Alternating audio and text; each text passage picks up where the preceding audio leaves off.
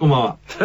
こんばんは、京具夏彦さん。平山夢明さん。今一瞬名前忘れました。すみません。あなたどうしちゃったのかしら？いや、あのね、今日はあの、先週に引き続き、はいはいはい、素敵なゲストがいらっしゃってですね、はいもう、あなたのが、もうことなんか、入 目の中入ってませんでした。いつも心はサラサラ、大野サラサさんです。そして、辺境探検家の高野秀之さんです。これですね。今日もよろしくって。よろしくお願いします。先週に引き続きお願いします。今週も燃えてますか？よくわからないです深夜ですからね。そうだね。深夜だからね。まあちょこちょこ行きましょう。はい。東京画面デコレクション。El chascón en buena forma un mes que casado tiene que tenerlo. Mucha broma.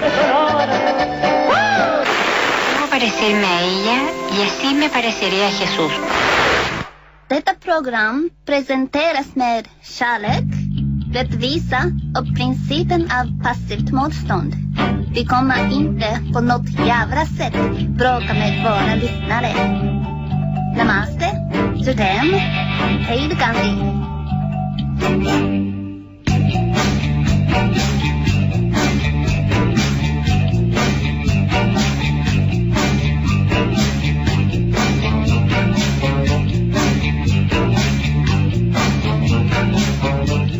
ですよ。困ってますと言うじゃないですか。でも10人に行った場合に10人がそのいい答えをするかと分かんないじゃない。分からないね。分かんないよね。そういった場合って結構折れるじゃんね。だって困ってるっていうことってさちょっと開けてんじゃん自分、うん、なのにそこにボンってさなんか栗入れられてやイガグリ入れられたりするとえー、とかなるじゃん、うん、ああいう場合はどうしたのへこまない方法ってあるの？なんかいやなんかこうなんていうのかな。うん私なんか人から相談された時とかもそうするようにしてるんですけど、なんか例えばボランティアとか人を助けようとかって思う時って必ずなんか相手は助けて私はこの人助けてあげて感謝してくれるはずだとか、ありがとうって言ってくれるはずだとか、ACC ですね。そうそうそうそう。そうそう。とか清く正しいはずだとかってこう援助する側は期待してるわけですよ、はい、頭の中で。援助する方もね。そうそうそうそう。でされる方はこうなんていうのかなそれに合わせてなんかパッケージにされちゃうわけですよ。なるほど。でそれ以外の動きを取るとなんか、こうけしからんとか、そうそうそう。何様のつもりなんだ。そうそうそう。なんとかなんとかもらってるくせになんだあいつはとかなるんですよ。大体人って。だからなんかこうその人との距離の取り方っていうか、あの困ってますって言うんだけど、誰か特定の誰かに、グーってこう助けてってやるんじゃなくって、こうもっとこう分散して、だから世の中全体に、ね、だからその時にさ一番さ重要になるっていうのがやっぱシステムとか社会システムとか。それは情の絡まない部分っていいよね。やっぱりねあのどうしてもこう対等な立場ってのはやっぱ大事なことでね、はいはい、あの、手を差し伸べてる方がどうしても対等じゃないことを求めてる時ってあるんですよ。はいそうじゃないと思うのね、助けてあげるってことは助けられる人とやっぱり対等でないといけないと思うんですよ、でも助けてやってるみたいになるじゃない。と助けられてる方もだからやっぱりさっきねおっしゃったような型にはめられちゃうところってやっぱあるからだってあれですよ、うん、僕もちょっとあんまよくわかんないんですけど、うん、あの今被災地にこう支援物資とかって送るじゃないですか。なんかえなんだろう。パンツ？使っちゃったパンツとかどう考えてもこんなのっていうのを送る人もいるみたいですよ。変なもんって送られたりするんですか？あれ。いやもう古着がガンガン送ってこられて、うん、僕もあのやその仕分けとかやってましたけどあ今度買いので。そうそう、はいはいはい、9割方捨ててましたね。あ本当？だって古着だもんね。古着ですよ。古着ってどうすんだよ。お前なんとかしろって思うよね。それはでもだからあのまああの気持ちって大事だから、うん、なんかこうボランティアとかねチャリティーとかっていう気気持ちは大事だと思うんですけど、うん、正直言って自分に対してのボランティアになってる場合ってあると思うんだよね。メインパーソナリティ平山夢明レギュラーゲスト京極夏彦が送るラジオプログラム東京ガベージコレクションレモンのポン酢 あれが箱いっぱい送られてくるとか、うんなんか変なのありますよね。ありますよ。って焼肉も何に焼焼肉のタレが。本当か 焼肉のタレだけを何ホールに何箱も被災地送ってくる、うん、いや、いや、なんだろう？焼いてくれってことだね。肉がねえよな。肉ないって。何鉄板もねえし。きっとその人は何？普段から普段使いしてんのかしら？食パンが余ったりしたらこう耳つけてくるとか。とにかく何でも何にもないから何でも役立つんじゃないかっていう気持ちの人はいると思うよ。でもそれは必ずしもそうではないっていうことにまで気が回んないんだよね。っていうことはその人自体がパニックに襲われる、そうです。いや実際そうなんですよ。ね。そね。その人自体がパニックになってる、ね、ものすごくねこの今回のことはさ、あのー、やっぱ大きかったなと思うのは、被災してない人のパニック加減の方が大きかったような気がするんですよ。ね、なんかヒステリックになっちゃってあの自分とこ別に大丈夫なことになってんだけど、うんもう、もう、あの、テレビ見てて、あの人は大変だと思ったら、自分たちがこう、パニックになっちゃう。とにかくもう遅れとか、とにかく募金だとか言ってるけど、でもそれはね、だからもう発作的に送ってるんだよね。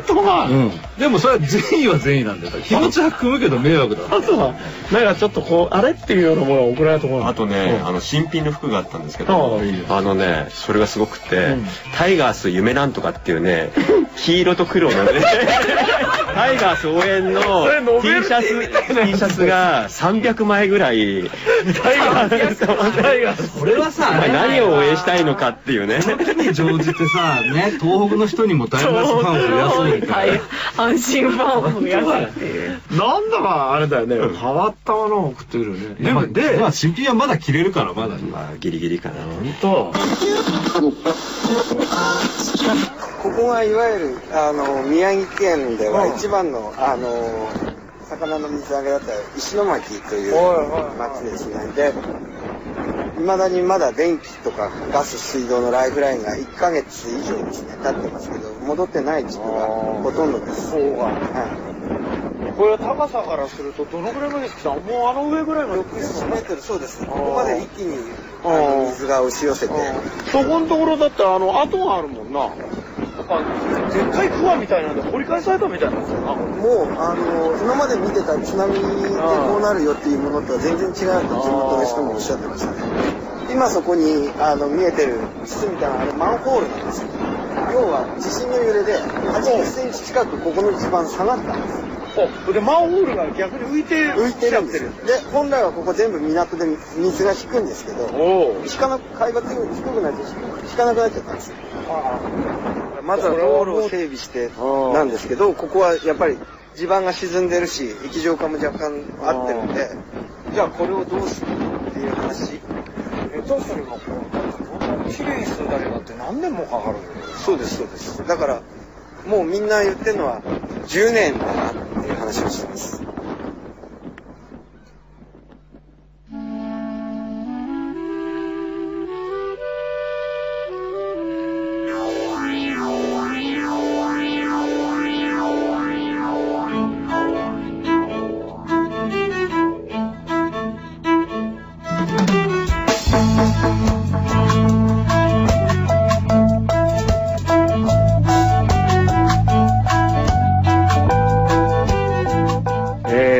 ていう話をしてます。改めまして、えー、今日お迎えしているのはいつも心はサラサラの大野サラサさんです。困った人の著者の大野サラサさんとプロデューサーの高野秀幸さんです。はい困っている人の著者の大野サラサです。困っている人の 大野サラサさんです。でも心サラサラは困った親父の嫌いです困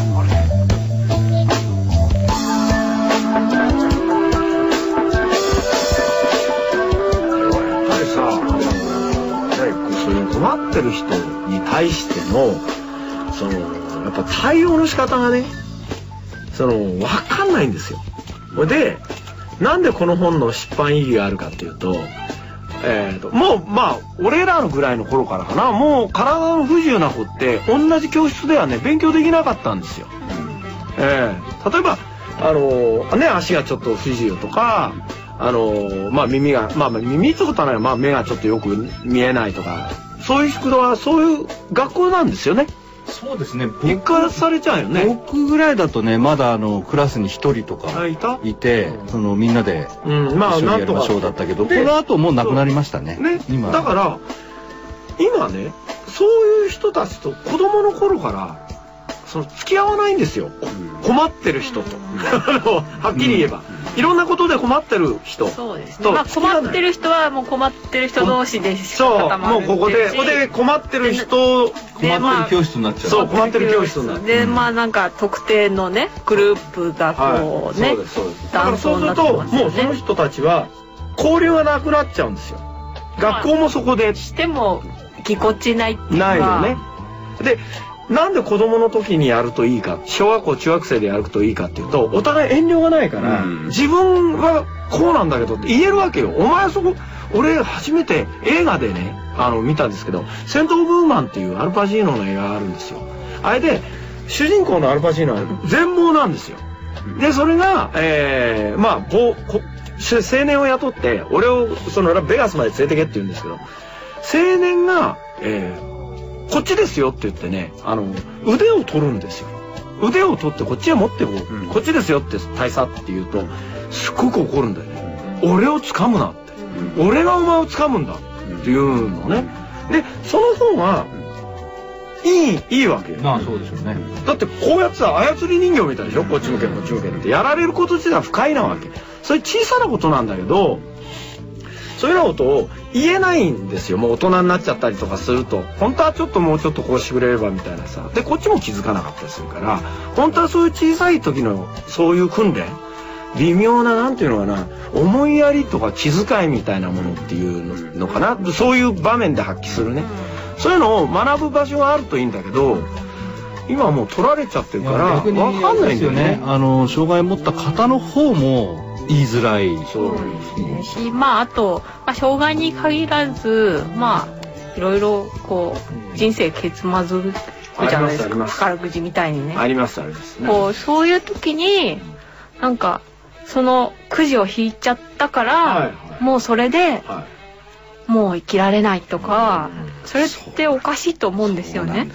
誰がいつそのくじを引くかわかんないわけじゃないですか。なんでそうですよ。あのね、人生って始まりも終わりもないのよ、うん、でもよく終わったって言うじゃない。そうです、うん、あれ間違ってますよね。ああ途中で、ね、終わらねえじゃん。はい。あの絶望したと、うん、はいはい、絶望したっていうならわかる。んだ、うん、俺ちょっとや元気なくなっちゃったとか、はいはい、ちょっとあのやるやること全部ダメで、もう手手がないよとかっていうのはわかるんですけど終わったって言うじゃない、あれも一番ダメだと思うのね。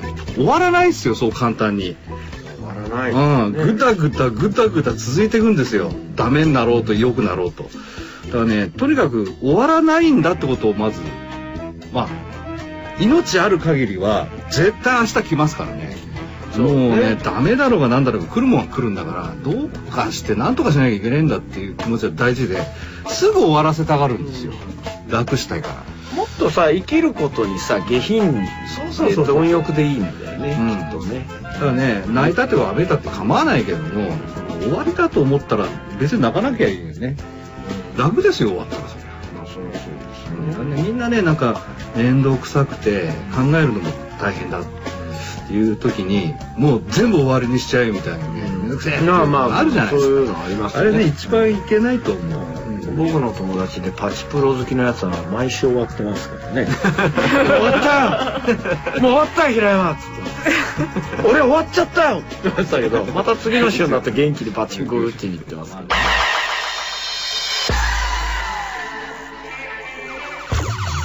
メインパーソナリティ平山夢明。レギュラーゲスト京極夏彦が送るラジオプログラム東京ガベッシュコレクション Well, we know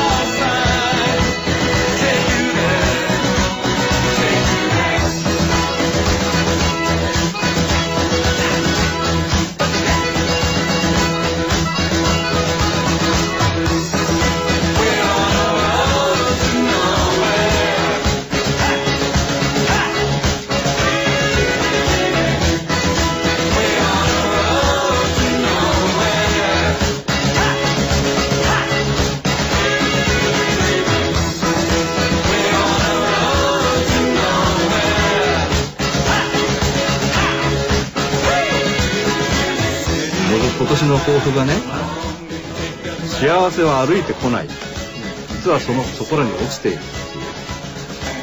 本気なんですか本気ですね、はい、大体落ちてますよ幸せ。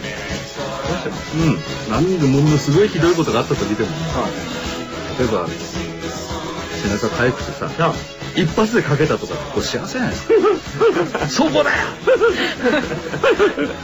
それでそれなんですよ。それ積み重ねお金で言うと1銭ぐらいですよね今の。だいぶ集めないと1円ならない。ね、1銭だってゼロよりはいいまあまあそうですそうです。それ大事です。大事でしょ？はい大事です。そういう幸せが実は人間の幸せで例えばそんな宝くじで6億円当たりましたとかさそう実感ないじゃないですか。身の丈に合った幸せの積み重ねが人生なんだからさ、だとしたらね、捨てたもんじゃないと思うわけ。それ以上にひどいことがあってもさ。うん。ね。実はもう借金抱えちゃってもう、あ、ニッチもサッチも首が回んないよって言っても、タンスの底から100円出てきたらやっぱ嬉しいわけですよ。ありますよ。あるでしょ？はい。はい。でもね、ニッチもサッチもいかないのは、実はその、自分の体の問題ではないわけよ。うん明日の問題なわけよ。明後日の問題なわけよ。今はその100円嬉しいわけだから、それは良しとしなきゃいけないぞと思うわけ。うん、その積み重ねをしてるうちにね、終わらないんだから、なんとかなるんですよ。勝手に終わらしちゃダメですよね。これ、困ってる人読むとね、あのー、確かに世の中には本当に大変な目に遭ってる人いるんだけど、みんなね、終わらねえよなっていう気がしてくんじゃねえかなと思って。ぱりいい本出たなと思いましたね。非常に病気自体も特殊で変わった病気ではあるけれども、ここで書かれているこの面白さは何だろうっていう。ううん。いや、辛いとは思いますけど、読み物として非常に面白い。楽しんでしまうのに罪悪感がない。ああ。非常に嬉しいですね。うんだあのこんな病気になってる人のことを読んでね 楽しいなっつったらこうそれこそその不謹慎ですって言われてしまいかねないんだけどそれが一番嬉しい。そうじゃないんだよね、はい、楽しいとか面白いって言われるのが一番嬉しいそこはだから他の類書には今までなかったかな、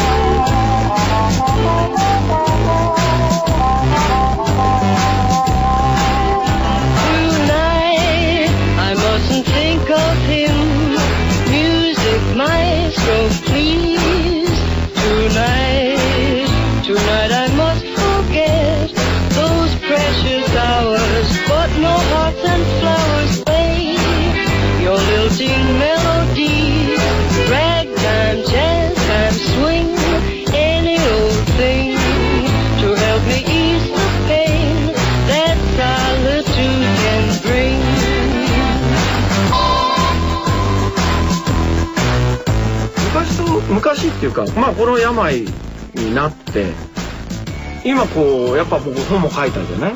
だけどこう大きく自分の中で変わったことって今感じてるようなまあなんか起こってもかなりこう突き放して客観化して見れるようにはなったかなとちょっと思うし、まあ、あとなんかもう何が起きてもほとんど驚かなくなりましたね。大事です。うん、その人もあんまり驚かない。まだでもまだ書きたいでしょ。まあ違うものであっても。機会があれば。機会はあると思うよ。あるよ。だって最初言ってたほら高野さんがね、最初言ってたエッセイみたいなの限ってないんだもんね。これ書けるんだよね。あの気持ちになってるんだったら書けると思うんで。頑張ります。えー、でも俺困るな。なんで？だってサラサより俺出さない。という。どうしようもないよと。どうしようもない。だあのね、あのゆっくりでね。ゆっくり書いた方がいいよ。焦らずね。焦らず、ね。大変だから本書くの一冊ね。そうですね。年一ぐらいで年一ぐらいか？年年に押さえつけることないじゃない。出したかったら年10冊でも20冊でもいいんですよ。無理はできないですよ。いやいやね。3冊は多すぎると思うから2冊ぐらいでいいと思うね。交渉してね。彼女はもう締め切り前に必ず書いてますからね。いやこれはもう。本当ですか、僕ら大事ですよそれもって言ってるの大事です大事です。締め切りは大事です。締め切り大事。驚かない締め切り守る素晴らしいに具合が悪くても。そうですそう。どんなに具合が悪くてもね。仕事ですから。締め切り様にはかなわねえだ。でもあれだよ。体ってのね。あなたに言われたくない。ですよ僕は心配して言ってるんじゃないですからね。自分のことは自分が分かってますもんね、はい、限界が限界が来てたらそんなことないです。それは締め切り様だっていくらでも待ってくださ。いあそうです。でもできるなら締め切り様だいけないんだないで無理無理しないでね。あなたはたまには無理して なんでなんですか